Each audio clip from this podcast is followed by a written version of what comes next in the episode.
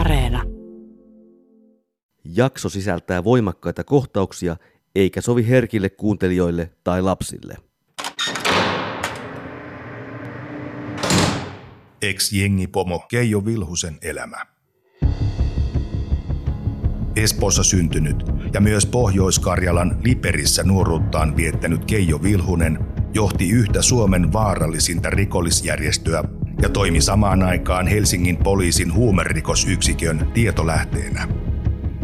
Mies eli myös tavallista perhearkea vaimonsa ja lapsiensa kanssa.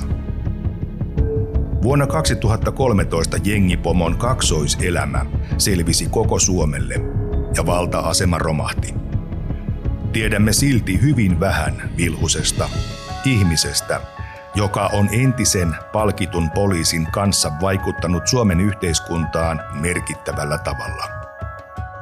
Tiedot on kerätty mediasta ja kirjoista, nimettömiltä lähteiltä ja asiantuntijoiden sekä rikollisten haastatteluista.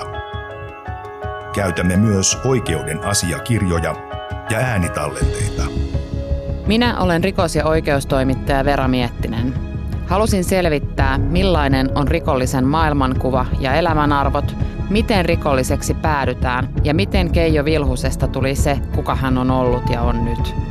Haastattelen niin rikollisia kuin viranomaisia, mutta myös Keijo Vilhusta itseään. Tässä jaksossa nousu alamaailman huipulle. Keijo Vilhunen oli mukana perustamassa United Brotherhoodia vuonna kaksituhattakymmenen ja myöhemmin hän nousi U B:n johtoon. Miten Keijo Vilhusesta tuli vaarallisen rikollisjärjestön johtaja? Halusin myös tietää, minkälainen johtaja Vilhunen oli ja minkälaisia asioita rikollisjärjestön johtohahmo tekee uransa aikana. Haastateltavana on keskusrikospoliisin jengiasiantuntija Krister Algren. Kyllä siellä on jengillä ihan, ihan säännöt. U B-jäseneksi noustaan tekojen kautta. Sulla pitää olla jotain osaamista tai sitten semmoista taustaa, mistä tämä rikollisjärjestö voi hyötyä, niin sitten sulla on mahdollisuus päästä sinne jäseneksi tai oli. Juttelin myös entisen jengin jäsenen kanssa. Hänen nimensä ja äänensä on muutettu turvallisuussyistä. Eiköhän sitä väkivaltaa siellä myynyt ihan yksi toinenkin, että Vilhunen mukaan lukien. Käytän myös oikeuden äänitallenteita ja asiakirjoja, joissa kerrotaan United Brotherhoodin toimintatavoista. United Brotherhood on kolmen rikollisryhmänä toimineen ryhmän yhteenliittymä. Ryhmän tarkoituksena on tuottaa jäsenilleen taloudellista hyötyä rikollisin keinoin.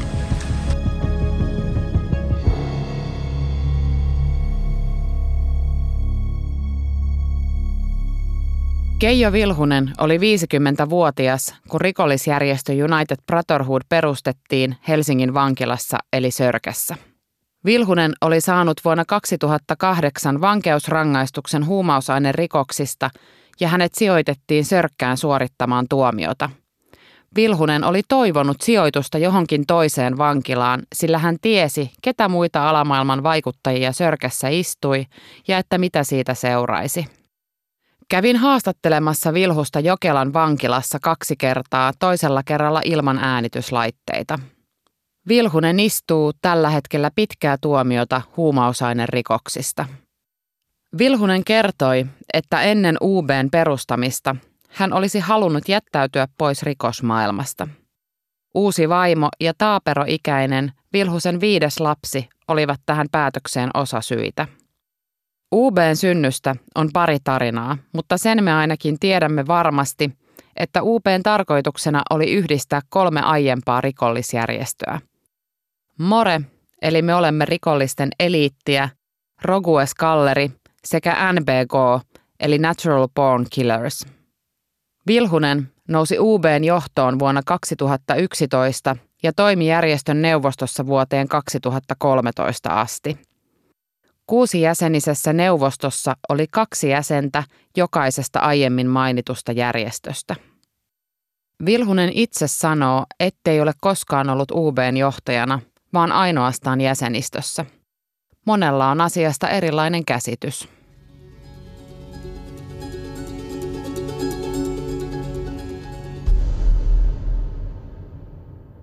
Pitkien selvitystöiden ja käräjäoikeudessa vietettyjen tuntien jälkeen sain käsiini mielenkiintoisia äänitallenteita. Käräjäoikeus säilyttää tallenteita puoli vuotta, jonka jälkeen ne tuhotaan. Tässä seuraavassa tallenteessa K R P:n jengiasiantuntija Kimmo Kylmäkoski kertoo U B:stä sekä Vilhusen asemasta. United Brotherhood on kolmen rikollisryhmänä toimineen ryhmän yhteenliittymä. Siinä oli More, me olemme rikollisuuden eliittiä. Sitten oli Rogues Gallery, lahtelainen ryhmä. Ja sitten vielä N B K, Natural Born Killers. Ja nämä kolme ryhmää kaikki oli lainvoimaisesti todettu vakavien rikosten tekemistä varten järjestäytyneeksi. Ja sitten yhteenliittymisen jälkeen ottivat käyttöön tämän United Brotherhood U B-nimen. Ryhmän tarkoituksena on tuottaa jäsenilleen taloudellista hyötyä rikollisin keinoin. Milloin tämä on oikeastaan perustettu vielä tämä kyseinen ryhmä eli United Brotherhood? Keväällä kaksituhattakymmenen. Mikä on ollut Vilhusen? Hän on itse myöntänyt olleensa jopa neuvostossa tässä United Brotherhoodissa, mutta vuonna kaksituhattakaksitoista mikä on ollut Keijo Vilhusen asema United Brotherhoodissa? Hän on ollut organisaation johtaja. Milloin hänestä on tullut tämän koko United Brotherhoodin johtaja? kaksituhattayksitoista.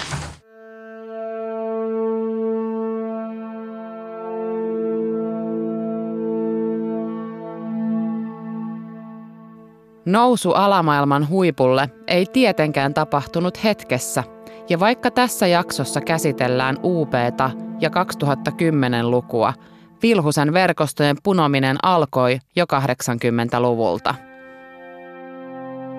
Vilhunen tutustui silloin Helsingin vankilassa niin sanottuihin vanhan liiton miehiin, heihin, jotka tekivät isoja sen aikaisia pankkimurtoja Suomessa. Sörkän vankila oli näiden vanhojen konnien ansiosta niihin aikoihin kuin koulurikolliselle uralle, ja parikymppinen Vilhunen näki vanhemmissa miehissä jotain, mitä hän itsekin halusi saavuttaa. Ajan myötä suhteet alamaailman vaikuttajiin tiivistyivät, ja lopulta ne olivat niin kantavat, että Vilhunen pääsi johtoasemaan Suomen isoimpaan rikollisjärjestöön. Kirjailija ja pitkäaikainen oikeustoimittaja Janne Huuskonen kuvaili järjestäytyneestä rikollisuudesta kertovassa kirjassaan Vilhusta alamaailman lemmikiksi.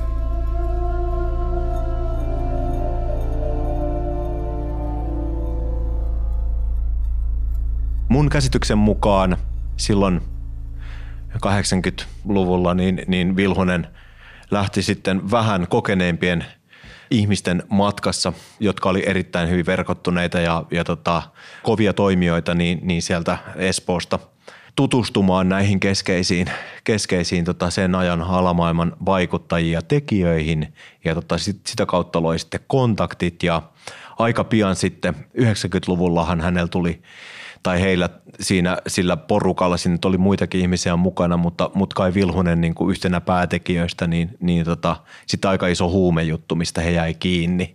Ja niin se, mistä Vilhunen sai sen kahdentoista vuoden. Joo, jotain tämmöistä kuitenkin niin kuin tosi, tosi pitkän, pitkän vuosituomion ja, ja tota, kai siinä vaiheessa sitten, sitten niin kuin, mä oon ymmärtänyt, että, että sitten ne palaset verkostosta, mitkä puuttuu, niin sitten kun ollaan kiven sisällä tommonen pitkä tuomio jossain Sörkässä vaikka niin, niin noi, tai Sörkässä niin, niin noihin aikoihin, niin, niin tota, sitten ne loputkin kontaktit sitten sieltä, sieltä löytyy. Mm. löytyy ja tota, si, siinä vaiheessa kai sitten niin kuin, hänestä tuli tämmöinen tosi varten otettava tekijä sitten tuossa niin kuin kehityskaaressa.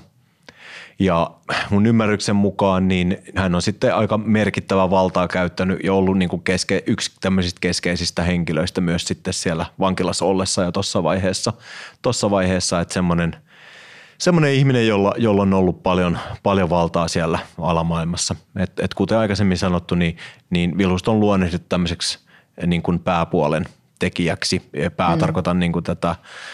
tätä, missä on korvat ja nenä, silmät, eikä sitten tämmöinen niin kuin lihas, että mm. et, et sillä puolella sitten on, on ollut varmaan tämmöinen strategia ja, tota, ja sitten siellähän sama juttu kuin tässäkin täälläkin maailmassa, että tieto on niin kuin valtaa, niin, niin, niin kuten on sanottu, että Vilhunen on osannut sitä niin kuin käyttää taitavasti, taitavasti hyväkseen. Ja teidän kirjassa Kultainen vasikka kerrotaan siitä, että silloin yhdeksänkymmentäluvulla niin Vilhusesta oli kehkeytymässä tämmöinen alamaailman lemmikki. Niin mitä, mitä tällä tarkoitetaan? Mitä se niin kuin pitää sisällään? Jos, jos ajatellaan niin kuin Vilhusta, hän, hän menestyi mm. siellä alamaailmassa.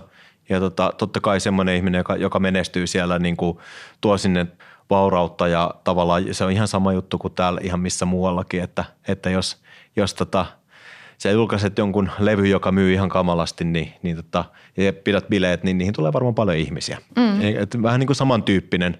Tyyppinen. Ja jossain määrin se varmaan Vilhusen niin kuin toimintatapa sitten, sitten miellytti, miellytti ja sitten ne ihmiset, joiden seurassa hän liikkui, niin, niin oli, oli myös niin kuin tämmöiset keskeiset hänen niin kuin, niin kuin kumppaninsa oli niin kuin, ää, pidettyjä ihmisiä tai, tai heitä katsottiin niin kuin hyvällä, hyvällä ja he, heistä tuli niin kuin semmoisia, semmoinen niin kuin seurattu porukka siellä ja pidetty porukka jollain lailla siellä, siellä alamaailmassa.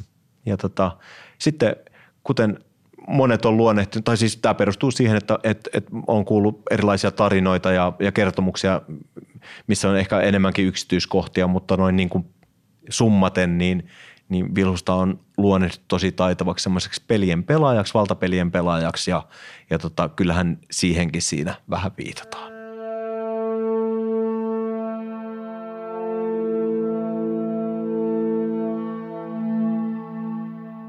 Jos yrityksen johtajasta halutaan tietää, minkälainen hän on esimiehenä, kannattaa kysyä sitä hänen alaisiltaan ja erityisesti entisiltä alaisilta. Minkälainen johtohahmo Keijo Vilhunen oli muiden U B:n jäsenten mielestä? Pyysin välikäsien kautta alamaailmasta haastatteluita muutamalta henkilöltä, joiden tiedetään kantavan kaunaa Vilhusta kohtaan. He kieltäytyivät. Haastattelin sen sijaan yhtä U B:n entistä jäsentä. Kysyin häneltä Vilhusen johtamistyylistä, mutta puhuimme myös U B:stä. Kysyin, onko hänen mielestä U B tosiasiassa niin vaarallinen rikollisjärjestö, kun oikeuden pöytäkirjoissa on todettu? Kyllä se pitää paikkansa. No miten Vilhusen osuus tähän asiaan, niin onko siinä jotain niin kuin, mikä on Vilhusen osuus tässä? Eiköhän sitä väkivaltaa siellä myynyt ihan yksi on toinenkin, että Vilhunen mukaan lukien. Mm. Monella eri tavalla kiristyksiä sun muita. Se oli niinku tänne järjestö yksi rahahankkimistapoja. Kiristys. Kyllä. Joo. Eli puhutaan siitä, että jengin jäsen kiristää yksityishenkilöltä esimerkiksi rahaa sen väkivallan uhan Kyllä. avulla. Kyllä. Joo. Oletko itse tehnyt tällaista? Olen. Olen istunut sitten vankilassakin.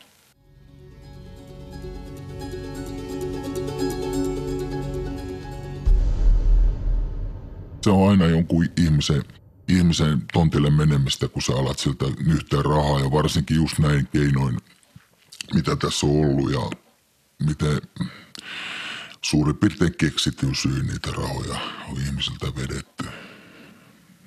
Hävytöntä. Mm.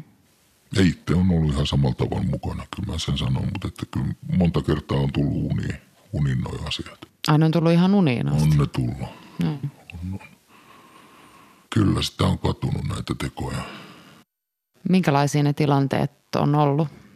Siis ne ihmisten rahan kiristämiset vai? Joo. Sitä asiaa on tehty sen, on tehty oman rahapula tai rahatilanteen parantamiseksi. Siitä on tehty ihan ilkeyttää mm. oma vallan näyttämiseksi sun muuta. Se on ollut ihan tapa monella eri suuntaan, mutta yleisin siinä on just rahahankkiminen ja sitten se vallan näyttäminen. Siihen se perustuu myöskin just tämän kyseisen rikos, rikollisjärjestön osalta se, että saadaan sinne se pelote just näiden kiristysten osalta, koska se on monella suhteessa mennyt aika törkeäksi toi.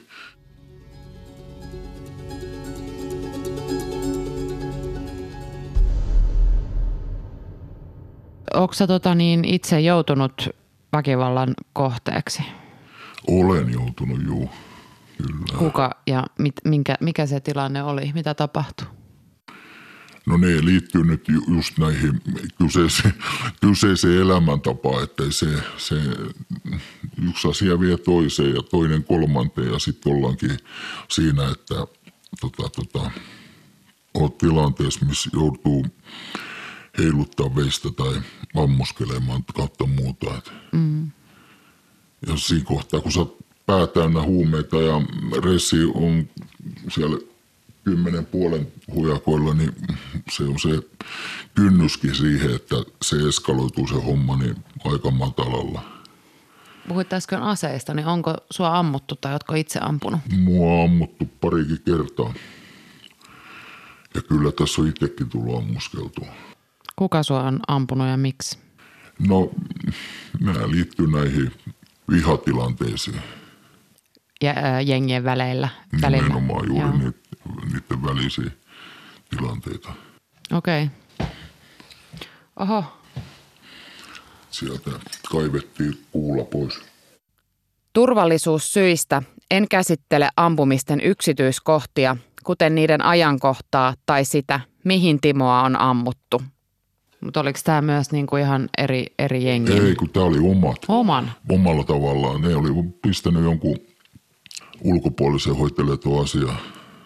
Selvä se on, että alun perin, jos sä lähdet tuommoisesta järjestöstä niin hyvällä niin sanotusti, ensin taputella selkeätkin, kyllä tämä tästä, sitten sä muutut sen jälkeen muutamassa viikossa, jos riippunut aikajänteestä, susta tehdään valehtelija, sen jälkeen susta tulee velkaukko, sitten susta tuleekin yhtäkkiä vasikka, sen jälkeen se osaa ampua. Hmm. Se, ja sitten tämä kävikö nämä kaikki läpi? No, nimenomaan just näinhän tämä asia menee. Vaikka niistä pitäisi mikään asia paikkaansa, niin kyllähän ne joku tuolla uskoo. Hmm. Sitten hmm. sä oot, tavallaan sä oot yksi, yksi siinä tilanteessa ja joku se, millä on tätä asiaa syötetty tai sitten ajettu siihen tilanteeseen, niin tulee ja posauttaa suoni. Timo on nyt muutaman vuoden ollut mukana keskusrikospoliisin Exit-toiminnassa. Exit auttaa rikollisjärjestön jäseniä irtaantumaan rikollismaailmasta. Irtaantumisen myötä Timo on saanut korjattua suhdettaan läheisiinsä, kuten aikuisiin lapsiinsa, joihin välit olivat useiden vuosien ajan poikki. Timon ampumistapaus liittyy hänen lähtöönsä U P:sta. Kyllä se kokonaisuudessa alkoi tökkimään se touhu. Ehkä se ikä. Ja sitten myöskin se, että ei enää yksinkertaisesti niin ajatusmaailmat kohdannut siinä. Ehkä sitä aikuistuu. Minkälaiset ne ö, U B:n ajatusmaailmat on sitten sun, sun mielestä?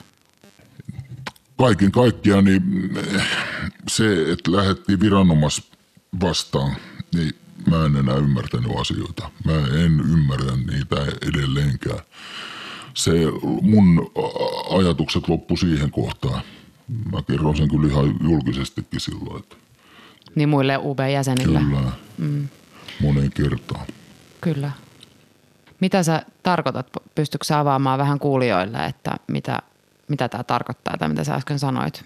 No se tarkoittaa sitä, mitä tässä on paljon tiedotusvälineessäkin käsitelty, että käydään viranomaisten kimppuun. Mun ymmärtämisen ja ymmärryksen mukaan he tekevät vaan työtään. Mä en pysty ajattelemaan niin, että lähdetään yksittäistä ihmistä kostamaan ja tekemään hänelle pahaa sen takia niin kuin jonkun järjestön toimesta. Mm. Ei, ei, ei nämä hommat toimi näin. Ei yksinkertaisesti sovi mun ajatusmaailmaani. Se vaan tykkäsi. Joo.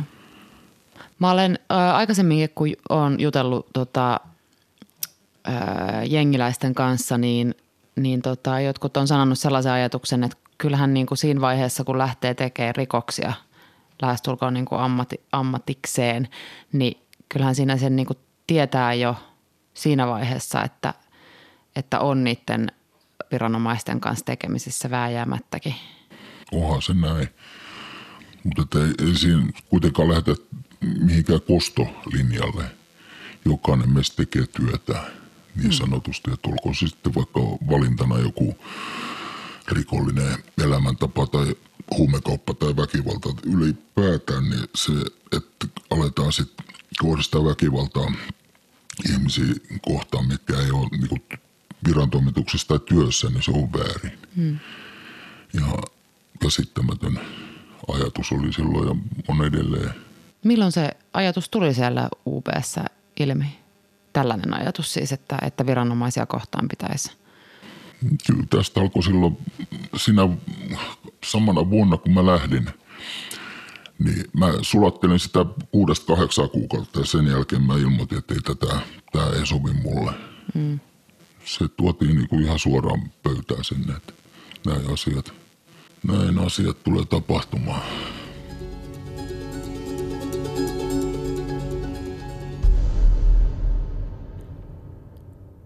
Vilhusen johtamiskulttuuri oli monen haastateltavan mielestä erilainen kuin esimerkiksi United Brotherhoodin seuraavalla johtajalla oli. Vilhunen ei ollut niinkään fyysisesti väkivaltainen, vaan hän käytti enemmänkin puhelahjojaan sekä rikollisjärjestöjen väkivallan uhkaa saadakseen haluamansa. Vilhunen kyllä kertoi haastattelussani kantaneensa asetta siviilissä, mutta hänen mukaan se ei ollut tarkoitettu väkivallan käyttöön. Hänet on kerran tuomittu ampuma-aserikoksesta, mutta oikeuden asiakirjojen mukaan Vilhunen ampui pusikkoa ja tyhjiä kaljapulloja. Miten kun sä oot ollut tuolla ö, vapaalla jalalla, niin oletko sä jotenkin turvannut oman selustasi? Onko sulla esimerkiksi ollut asetta mukana? On niitä aseita ollut jo. Minähän vain itse puolustuksessa. Oletko sä joskus ampunut jotain kohti? En ole. Sä et ainakaan niin kuin ole koskaan saanut tuomiota mistään väkivaltarikoksesta ja susta on puhuttukin, että sä et ole varsinaisesti niin kuin väkivaltainen. Mutta mitä sä itse oot mieltä? Onko sulla jotain arvoja liittyen tähän asiaan? Mä en pidä kyllä itseäni ollenkaan väkivaltaisena. Mä ainoastaan hyväksyn sen itsensä puolustamiseen, että ei kyllä muuten. Että on tietysti joskus puhunut jotain, joskus sulla jossain ravintolassa jotain hyvin pientä kahinaa, mutta ei nyt isompia. Ex-jengipomo Keijo Vilhusen elämä.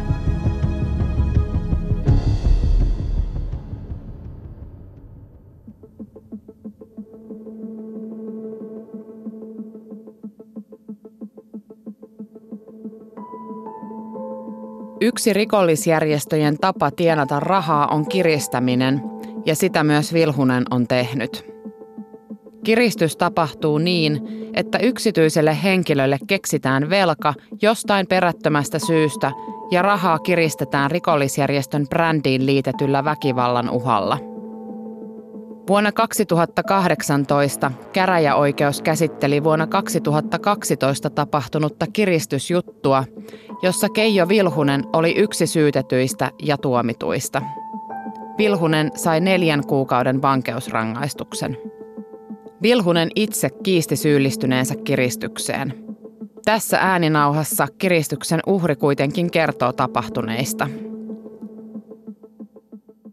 Mitä uhkaavaa tässä tapaamisessa nyt oli? Te kerroitte, että tietysti tuli henkilö, jolla oli, oli näitä vaatteita ja, ja jotakin silmien repimisestä oli puhetta, mutta oliko, oliko siinä jotain muuta uhkaavaa puhetta tai muuten, mikä nyt teihin vaikutti? Oli totta kai uhkaavaa puhetta ja kyllä se sekoitti sen pakan siihen koko vuodeksi sitten, että totta kai tommonen, tommonen tota, tilanne, mikä tulee oikeastaan täysin, täysin puskista, niin luonnollisesti. Mutta et, et siis uh, niinku uhkaa nyt niin koen lähinnä niinku kahdesta eri, että siinä on niinku toisella puolella sulla on, sulla on tämmöinen tota rikollisjärjestö ja sen, ja sen mutta sitten toisella puolella myöskin niinku täysin kaksi täysin arvaamatonta ihmistä. Oliko teillä esimerkiksi tämän Ursulan tapaamisen jälkeen pelkoa? Suurin pelko totta kai siis semmoinen, niinku, että A, että mulle tehdään jotain, B, tehdäänkö perheelle jotain, C, kun tietää miten niin sen koko kaksituhattakaksitoista aikana, miten hulluja nämä, nämä kaksi tota noin, toimeksiantajaa tässä sitten oli, niin, niin esimerkiksi sehän nyt ihan täysjärkinen ihminen soita finanssivalvontaan esi, esiintyen, niin kuin finanssi, tai siis soita, soita meidän muun ja esimiehelle esiintyy finanssivalvonnan edustajana, ja sitten myöhemmin hän, hän on niin kuin tuhannut omaisuutta ja kaiken näköistä tällaista, siis autoja ja kaiken näköistä muuta, mutta kun, kun tiedettiin tämä, niin, niin, ja, ja nyt vielä sitten se, että he toi niin kun jengin mukaan siihen, niin yhtenä asianahan siinä nyt se selkeästi oli myöskin se, että, että, tota, että jos tuo tilanne nyt tuosta eskaloituu ja jotain tapahtuu, niin se tieto menee p***. Yhtiön toiminta oli täysin alussa, niin se olisi myöskin mennyt siinä sitten, että eihän kukaan halua tikullakaan koskea tuollaiseen, mihin, mihin liittyy rikollisjärjestö.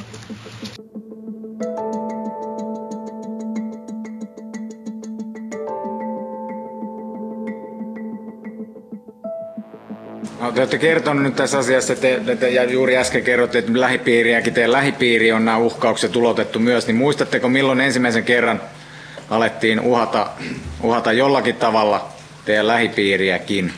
Te, tai siis teille, teille esitettiin, että voidaan...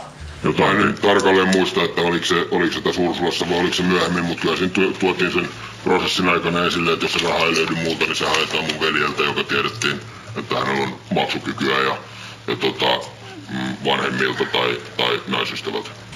Ketä siihen palaveriin nyt sitten tuli paikalle? No ja tää Vilhonen. No kysytään nyt se heti siitä alta pois, että missä vaiheessa teille ilmeni, että tämä henkilö on Keijo Vilhonen?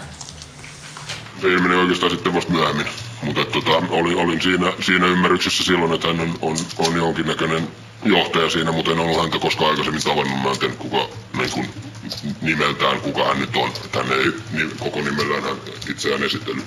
No esittelikö tämä seurassa oleva henkilö jollakin nimellä itsensä? Taitaa olla Keke tai... mun mielestä näin. Ja miten tämä kyseinen toinen henkilö oli pukeutunut siinä Haakan tapaamisessa? Mm, no semmoisen saman, samantyyppisen hupparin, mun mielestä oli takin alla.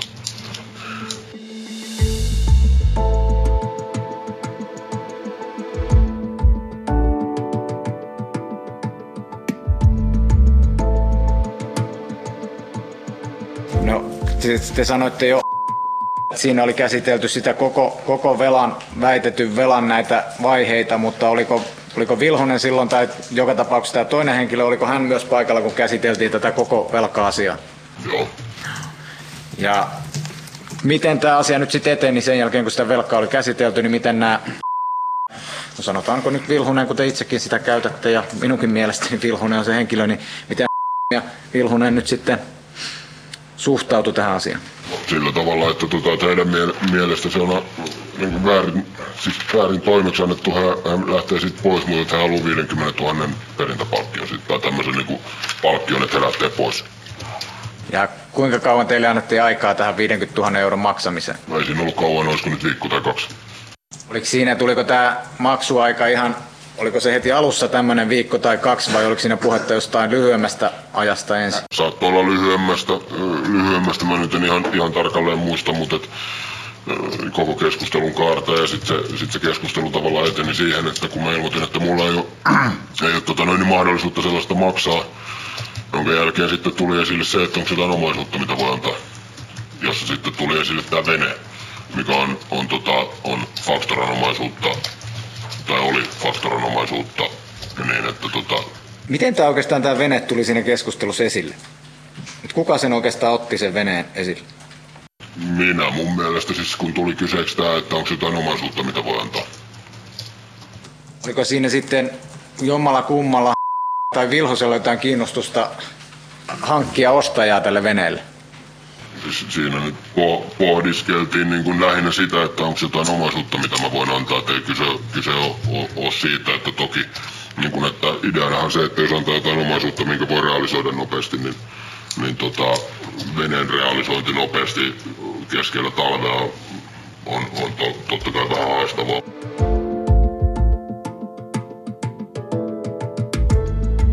Miten, miten tässä keskustelussa vielä Vilhosen ja niin millä tavalla he osallistu tähän keskusteluun tai minkälainen asetelma heidän niin kes, keskinäinen asetelma oli siinä, miten näet ja muistat sen tilanteen? No eikä se nyt Vilhonen tuotu siihen korostamaan sitä, että tämä tulee hoitaa. Tarkoitin vielä, että oliko osallistuko jompikumpi enemmän tai eri tavalla tähän keskusteluun näistä kahdesta henkilöstä? Mm. No, sanoisin, että aika, aika yleistä keskustelua meidän kolmen kesken siinä oli, että en osaa sanoa, että osallistuiko joku enemmän tai vähän. Tai kysytään vaikka vielä niin, että oliko jompikumpi teidän mielestä aggressiivisempi tässä keskustelussa? Johtiko jompikumpi näistä keskustelua? No, ehkä, ehkä niin kuin siinä, siinä vaiheessa, kun tuli selville tämä, että siinä ei ole mitään, mitään todellista velkaa olemassa, niin, tota, niin, niin ehkä nyt sitten Vilmonen en osaa sanoa tarkalleen, vaikea arvioida. Oliko siinä mitään sanallista uhkailua tässä tapaamisessa, muistatteko sitä? No siis oli se nyt tämmöinen yleinen, nyt mä en muista tarkalleen mitään sanoja, mutta että et, et se asia pitää hoitaa. No, miten tämä asia sitten eteni, eteni tämän jälkeen? Asia eteni sillä tavalla, että, tota, että, että se vene myytiin, se järjestettiin niin, että se vene myytiin sieltä Faktorasta tuolle tota, laskutrahaksille. Ja venehän oli itse asiassa Faktoran omaisuutta mun mielestä jo ennen, ennen näitä sijoituksia. No kertokaa nyt sitten, että miten vielä käytännössä tämä, tämä kyseinen raha, rahat hoidettiin eteenpäin. No se meni niin, että me tota, tehtiin se kauppa maistraatissa siten, että se oli tämä Faktoran hallituksen puheenjohtaja ja sitten laskutrahaksin puolelta paikalla ja kauppa tehtiin siellä ja, ja joka toimi laskutrahaksin puolesta, niin hän, hän antoi sen viisikymmentätuhatta siitä, siitä tota veneestä mulle ja mä toimitin sen.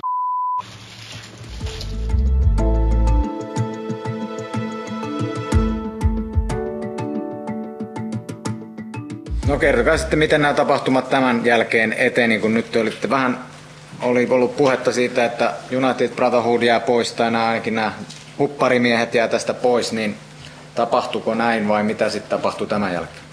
No ei, ei, ei, ei tietenkään käynyt, että sitten siinä vähän aikaa oli, oli hiljasta, mutta tota noin, niin sittenhän se, hän se homma jatkui.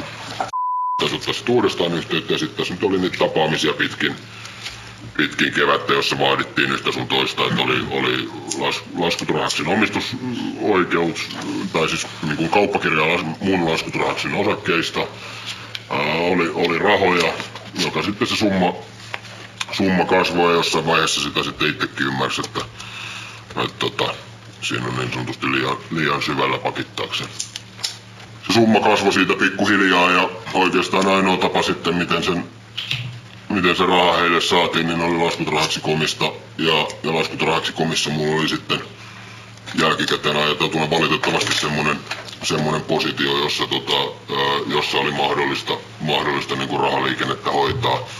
Ja kun heidän näitä vaatimuksia ja kaiken näköistä siirrettiin siinä, niin, niin tota, sehän ei, tullut, sehän ei ollut niin kuin yhdessä isossa palassa, että se olisi yksi kolmesataa tonnin siirto tai jotain, sadan tonnin siirto tai jotain sellaista, vaan nämä oli tämmöisissä viidenkymmenen viidentoista tonnin paloissa. Kun nyt kerrotte, että teidän mielestä niille ei ollut perusteita, niin miksi sitten suostuitte maksamaan tällaisia maksuja? No kyllä se nyt perustui siihen pääosin siihen, siihen mä sanoisin, että siis, siis siihen uhkaan, että, että, että mitä, mitä siitä seuraa, jos, jos ei maksa. Vilhunen sai tosiaan neljä kuukautta vankeutta ja lyhyt tuomio selitettiin sillä, että Vilhunen oli juuri saanut Aarnioon liittyvässä jutussa kymmenen vuoden vankeusrangaistuksen. Oikeus määräsi yhteensä kolme henkilöä Vilhusen lisäksi vankeuteen, mutta nämä muut saivat kaksi vuotta ja kaksi kuukautta vankeutta.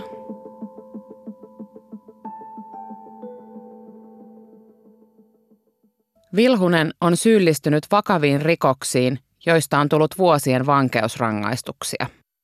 Joistakin rikoksista Vilhunen on selvinnyt ilman tuomiota. Hän osallistui esimerkiksi syyttäjä Ritva Santavuoren mökin polttamisen sekä Pasilan poliisitalolla räjähtäneen autopommin rahoittamiseen. Näiden yhdeksänkymmentäluvulla tapahtuneiden rikosten syyteoikeus on jo vanhentunut, eikä Vilhunen ole saanut niistä tuomioita.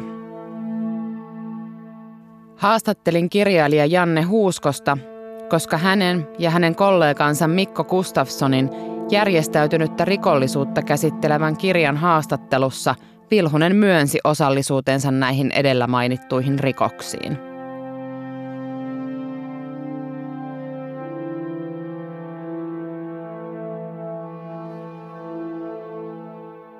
Teidän kirjassa Vilhunen kertoo, että hän on rahoittanut ää, syyttäjä Santavuoren mökin polttamista ja sitten myös Pasilan poliisin pommi-iskun rahoittamisessa on ollut mukana. Ja niistähän hän ei ole aikaisemmin kertonut missään. Eli nämä oli ihan niin kuin uutta tietoa, että, että hän on niin kuin myöntänyt olleensa mukana siellä. Ää, syy, miksi hän siis teille kertoi tästä ilmeisesti, on se, että ää, sy- syyten mahdollisuus on umpeutunut, eli häntä ei voida enää syyttää näistä rikoksista. Syyteoikeuden vanheneminen, niin se on varmaan ihan relevantti pointti. Mä itse kuuntelin niitä tosi kiinnostavana ajankuvana. Niin kuin tavallaan multa puuttuu ymmärrys, että mit, mitä ihmettä täällä oikein tapahtui, koska oikeasti täällä räjähteli pommeja. Just ja niitä näin. Oli kohdistettu milloin verovirastoon ja milloin, milloin just Pasilan poliisitaloon ja, ja tota viranomaiset, jotka siis hoiti virkaansa Suomessa. Huumesyyttäjä, jonkun on se tehtävä se asia, niin, niin tota, todella ja, absurdia. Ja, ja poliisi-tv:n rajapelli ja ynnä muuta, ynnä muuta. Niin, niin kyllähän se oli aika villiä se meno niin kuin siihen aikaan, niin mä tavallaan kaikki tiedon palaset, mitä niin kuin tavallaan ton ajan ajattelusta ja, ja, ja niin kuin mikä porukka tätä on niin kuin ollut ehkä tekemässä tai keitä siellä on ollut mukana, niin kuin Vilhunen puhui tietysti omasta osuudesta, ei, ei muista niin muiden tekemisistä, niin, niin tota, se on mun mielestä äärimmäisen kiinnostavaa. Et, et meillähän ei tollasta ole niin kuin viime vuosina nähty. Täällähän ei, ei, ei vastaavaa, vastaavaa ole niin kuin ollut.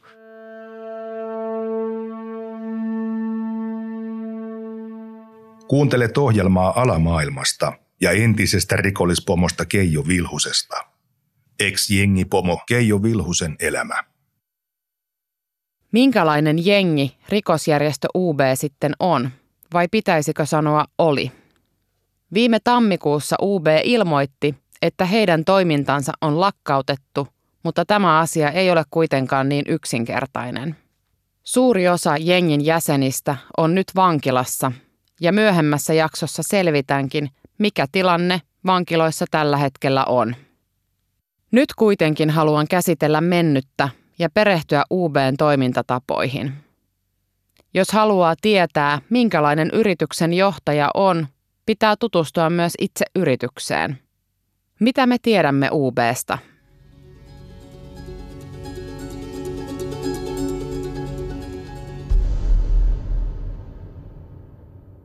U B todettiin järjestäytyneeksi rikollisryhmäksi hovioikeuden päätöksellä ainakin kahdeksan kertaa.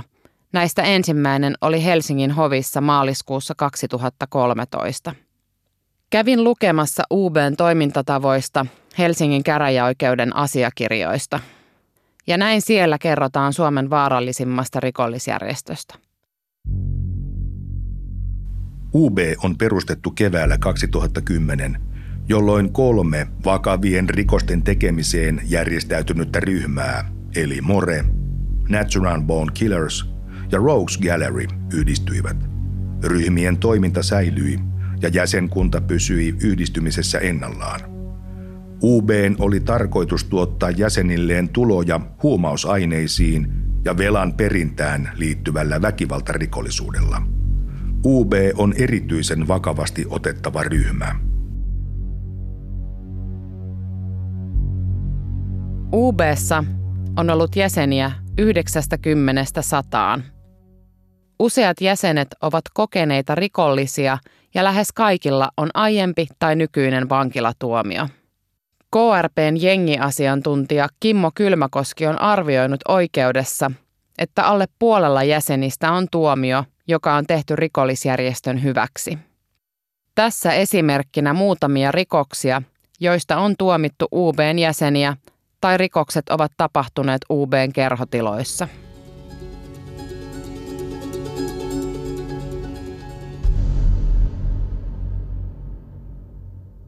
Vuonna kaksituhattaseitsemäntoista mies pahoinpideltiin raa'asti metallisella pesäpallomailalla Joensuun Salpakankaan U B:n kerhotiloissa. Pohjois-Karjalan käräjäoikeus tuomitsi päätekijät kahden vuoden ja kahdeksan kuukauden sekä kahden vuoden ja yhden kuukauden ehdottomiin vankeusrangaistuksiin törkeästä pahoinpitelystä, törkeän kiristyksen yrityksestä ja ampuma-aserikoksesta. Kaikkiaan seitsemän miestä sai tuomion.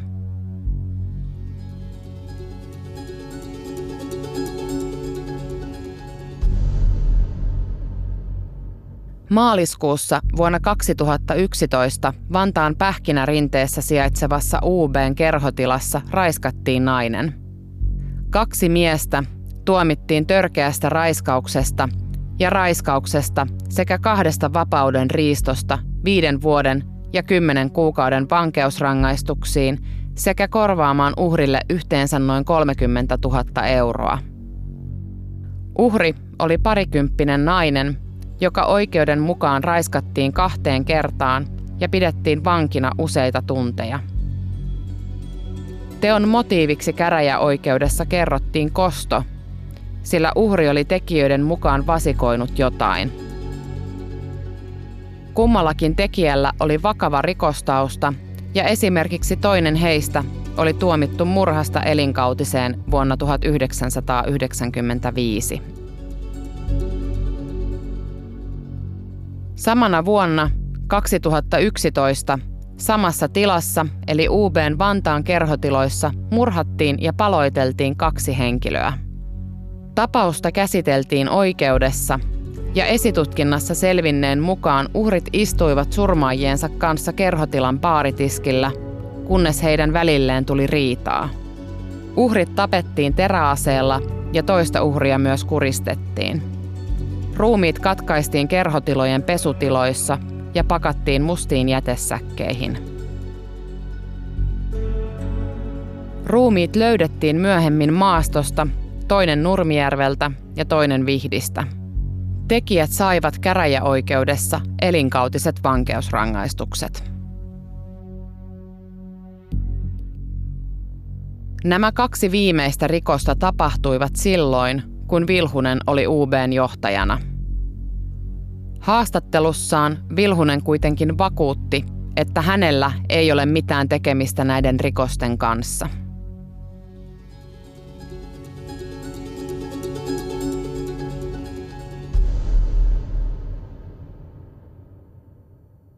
U B:ssa on tiettyjä sääntöjä, mutta on myös olemassa jengikulttuuriin liittyviä ohjeita. Tässä muutamia niistä luettuna oikeuden asiakirjoista. Kunniajäsen on vähemmin sitoutunut ryhmän toimintaan. Hän saa osallistua ja käyttää ryhmän tunnuksia halutessaan, mutta joutuu maksamaan tästä ryhmälle. Osallistuminen ryhmän toimintaan on kunniajäsenen päätösvallassa. Täysjäsenellä ei ole tätä valinnan mahdollisuutta, vaan hänen on oltava ryhmän käytettävissä. U B:ssä kunniajäsenellä tarkoitetaan puolikasjäsentä. K R P:n jengiasiantuntija on nähnyt listoja, joissa puhutaan puolijäsenistä, supportjäsenistä tai noviiseista. Kunniajäsen saa tilanteisiin joutuessaan apua U B:lta. Ryhmän sääntöjen mukaan sen tunnukset päällä edustetaan firmaa, eli ryhmää, ei itseään. Uhrin kannalta on suuri merkitys, kun häntä uhkaa ryhmän tunnuksella varustettu henkilö. Tunnusten käyttö lisää pelon ilmapiiriä ja maksuhalukkuutta sekä vähentää halua poliisille ilmoittamisesta. Merkillä varustettua vaatetta voidaan pitää rikoksentekovälineenä. Merkki voi olla päällysvaatteiden alla tai sitä vain vilautetaan saattamalla se uhrin tietoisuuteen. Jos käyttää hyväkseen jäsenyyttä tekstin muodossa tai muutoin, joutuu luovuttamaan osan rikoshyödystä ryhmälle. Ryhmän sisällä vallitsee kunniakoodisto ja sen noudattaminen on tarkka ja velvoittava. Vasikan maine on pahinta, mitä jäsenelle voi tapahtua. Esitutkintamateriaalia luetaan vankiloissa ja ryhmän jäsenten kesken etsien viitteitä poliisille puhumisesta. Yleisesti tunnettua on, että tässä kulttuurissa ohjeissa sanktiona mainittu kenttäoikeus tarkoittaa kuolemantuomiota. Vuosien mittaan on myös kertynyt tietoa, että henkilö ottaa jäseneksi tultua sen merkiksi tatuoinnin. Näin on myös U B:n kohdalla. Jos ryhmästä erotaan, tatuointi pyydetään poistamaan. K R P:n jengiasiantuntija ei ole tavannut yhtäkään henkilöä tai saanut tietoa, että jollain olisi U B:n tatuointi, vaikka ei olisi U B:n jäsen. U B:lla oli myös kannatustuotteita, joita se myi muille kuin jäsenille, kuten paitoja, pipoja ja huppareita. Jäsentekstiilit olivat erikseen, eli huppari tai pipo eivät osoittaneet jäsenyyttä. Tällä oikeuden tallenteella K R P:n jengiasiantuntija Kimmo Kylmäkoski kertoo vaatteiden lisäksi jengiin liittyvistä tatuoinneista. Minkälaisia eri tunnuksellisia vaatteita United Brotherhoodilla on liivien ja sanotaanko liivien ja hupparin lisäksi ollut käytössä? Öö, pipoja, paitoja, nyt ainakin. Minkälaisia paitoja on ollut United Brotherhoodilla tunnuksellisia, mitä niistä muistat? Öö, T-paitoja ainakin, se on varmaa, mutta muistelen nähneeni myös, myös kauluspaidan, mutta siitä on aivan varma. Minkä värisiä kauluspaitoja muistatteko? Öö, valkoisia. Ja sitten kyllä muist, hämärä muistikuva, että olisi ollut musta, musta paita, jossa on puna, punaisella tämä heidän, heidän logonsa, mutta se, että mille ajalle se ajoittuisi, niin siitä en ole varma. Onko teillä tiedossa tapauksia, että joku muu kuin jengin jäsen voisi tai olisi ottanut jengin todellisen rikollisryhmän tai rikollisryhmäksi katsotun jengin tatuoinnin itselleen? Si- että niin, että hän ei olisi jäsen. Ei, ei Suomesta en tiedä, mutta ulkomailla on, on näitä tapauksia ollut ja, ja siinä on sitten ollut tämän tatuoinnin kantajan kannalta hyvin ikävät seuraukset. Että se ei ole, siis mahdollistahan se toki on, en mä, en mä sitä väitä, mutta, mutta tiedän jopa, että tatuointiliikkeet eivät ilman äh, jengin äh, niin sanotusti johdon, siis puhun nyt yleisesti, en, en U B:sta pelkästään, eivät tee niitä tatuointeja ilman ilman, että joku antaa siihen luvan. Eli se on hyvin tarkasti säänneltyä, jos niin voi sanoa, tämä, tämä jengitatuoinnin haltijuus ja, ja kantaminen. Eli vain, vain aidot jäsenet voi sitä kantaa. Ex-jengipomo Keijo Vilhusen elämä.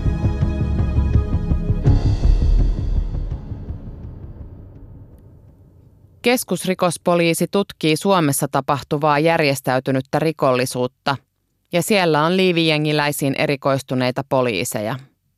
Yksi heistä on Christer Algren. Kysyin, miltä U B:n toiminta on poliisin näkökulmasta näyttänyt viime vuosina. Voidaan varmaan ajatella, että näihin muihin jengeihin tai J R-rikollisuuteen verrattuna, niin se on näyttänyt poikkeuksellisen väkivaltaiselta. Niin kun järjestäytynyt rikollisuus aina ja nämä rikolliset liivijengit, niin se kaikki perustuu aina siihen väkivaltaan, ylimitoitettuun väkivaltaan tai sillä uhkaamiseen. Mä hairahdan vähän tästä kavennetusta aiheesta vielä siihen, että kun nyt mikä tahansa näistä rikollisista liivijengeistä tulee johonkin paikalle, vaikkapa ravintolaan, niin se tuo sinne mukanaan semmoisen tietynlaisen ilmapiirin ja he ovat uhkaavia ja ihmiset niin kuin selvästi reagoivat siihen, että nyt täällä on näitä liivijengiläisiä, niin nyt pitää käyttäytyä, heitä pitää välttää tai, tai jotain muuta sitten, mutta he kuitenkin reagoivat, reagoivat ja, ja liivijengiläiset nyt ravintolassa tai jossain muissa tilo, tilanteissa niin hyödyntävät sitä niitä liivejä ja niitä värejä, mitä he ovat, ovat niin kuin valinneet kunnioittaa. Nyt jos ajatellaan U B:tä, niin U B hyödysi tätä tosi paljon. Mm. Ja, ja tosi paljon oli tätä kiristystä, velanperintää, väkivaltarikollisuutta. Ja sitten oli nähtävissä myöskin yhteistyötä helvetin enkeleiden kanssa. Okay. Niin siinä näiden vuosi, vuosien aikana. Joo. Ja tota, kyllä siinä sitten huumausainerikollisuus, paljon mm. aseita. Oikeastaan lopultahan se oli niin, että aina kun U B-henkilö pysäytettiin jostain ajoneuvosta, niin aina sieltä löytyi aseita ja, ja tota, merkille pantavaa kyllä. Miten paljon U B:n johto vaikuttaa siihen toimintaan, että minkälaista se on? Itse asiassa kun täällä siellä on käräjät vielä kesken, niin parasta, että ei niin kuin nyt Algren ota kantaa tähän sen tarkemmin, mutta mä puhun yleisesti ottaen järjestäytyneestä rikollisuudesta mm. ja se totta kai sitten käsittää myöskin tämän U B:n. Se on aina niin, että siellä on se johtaja, joka päättää ja hänellä on alaisuudessaan sitten joku upseeristo riippuen jengistä ja ja joka sitten tekee niin kuin sanotaan. Ja totta kai niinhän se oli U B:ssäkin sitten. U B:hän kuuluu vielä sitten tämä B U, joka perustettiin, olisiko se ollut kaksituhattakuusitoista, Bad Union. Aa, aivan, kyllä. Ja se oli, tota, se oli ne on, ne on niin kuin yhtä jengiä, se on myös niin kuin nytten väliaikaisesti kielletty. Se oli niin kuin toimii U B:n tämmöisenä käsikassarana ja väkivaltakoneistona, oli suoraan alisteisessa asemassa U B:hen. Ja sieltä sitten ajateltiin, että se voi olla pääsy sitten B U:n kautta, voisi sitten aikanaan päästä U B:n jäseneksi ja näin.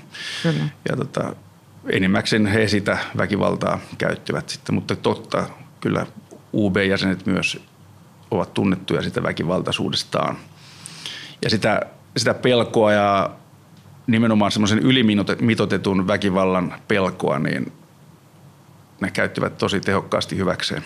Onko siellä jotain määritteitä siitä, että kuka esimerkiksi voi olla U B:n jäsen?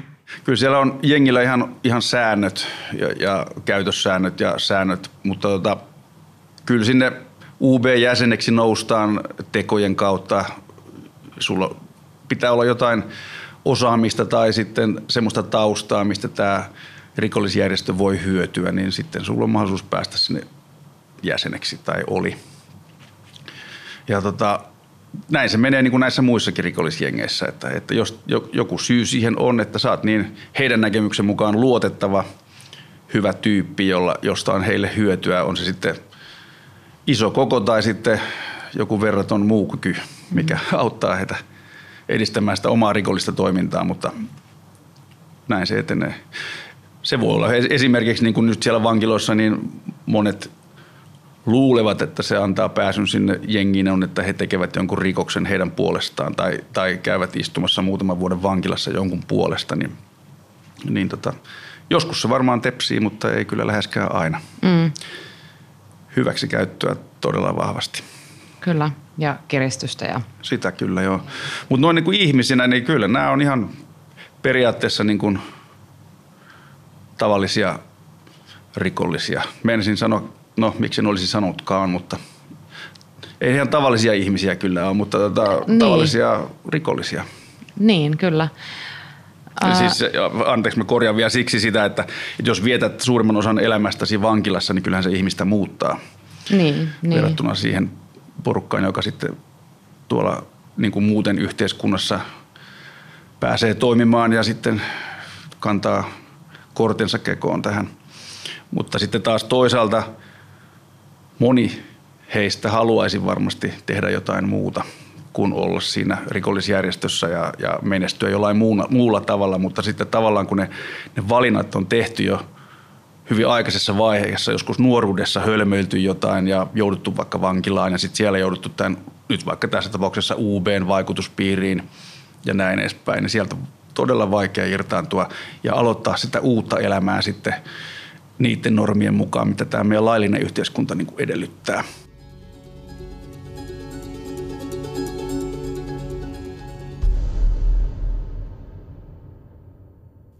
Rikollisjärjestöt mainostavat itseään sillä, että he tukevat vankilasta päässeitä muun muassa taloudellisesti. Myös vankilaan joutuvia jäseniä sekä tämän perhettä luvataan tukea. Kaiken kaikkiaan rikollisjärjestöjen brändiin liittyy vahvasti yhteenkuuluvuuden tunne ja veljeys.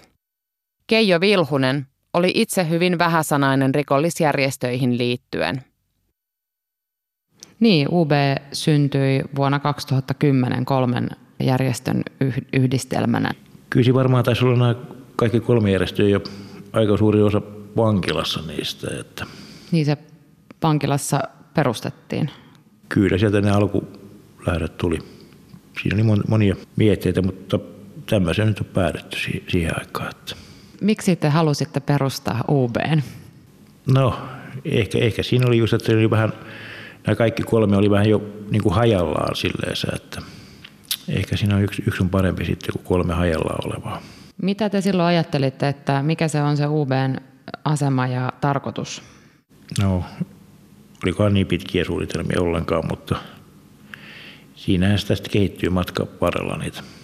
Matkan varrella niitä, että no siihen tuli porukkaa, kun tulee porukkaa, että Oliko siinä joku kriteeri, miten jäseneksi pääsee? No eipä juuri. Kyllä se melkein useimmilla oli vankilataustaa kyllä, että, mutta oli myös niitä, kelle ei ollut vankilataustaa. Mutta ehkä siinä oli helppo tulla sitten vankilasta johonkin, mihin heittää sen reppussa tai muovipussissa. Mm. Jonkinnäköinen koti. Mm.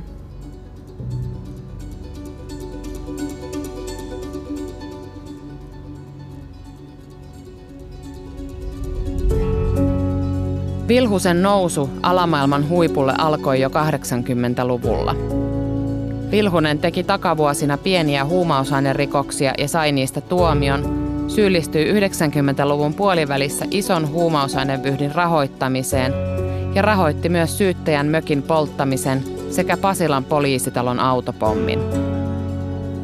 Vilhusen elämää penkoessani yllätyin, ettei edes kahdeksankymmentäluvulta löytynyt yhtään väkivaltarikosta, mutta toisaalta tämä on sivuseikka. Vaikka ne rikokset, joista Vilhunen on saanut tuomion, eivät kohdistu suoranaisesti ihmisen henkeen, ovat ne silti vakavia. Ne rikokset, joihin hän on myöntänyt syyllisyytensä, mutta joista hän ei ole saanut tuomiota, ovat myös vakavia. Uskon, että kaikki nämä teot siivittivät Vilhusen siihen asemaan, jossa hän U P:ssa oli. Kuuntelet ohjelmaa alamaailmasta ja entisestä rikollispomosta Keijo Vilhusesta. Ex-jengipomo Keijo Vilhusen elämä. Seuraavassa jaksossa. Yksi keskeisimmistä aiheista koko Jari Aarnioon ja Keijo Vilhuseen liittyvässä vyhdissä on se, miten poliisin tietolähdetoimintaa hoidettiin. Mitä tietolähdetoiminta eli kansankielellä vasikointi oikeasti tarkoittaa?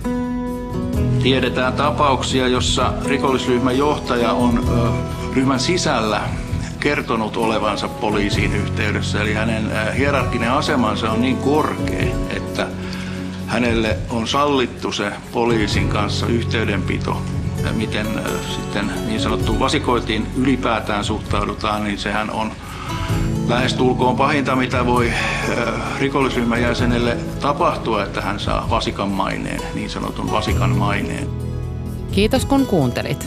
Minä olen rikos- ja oikeustoimittaja Vera Miettinen.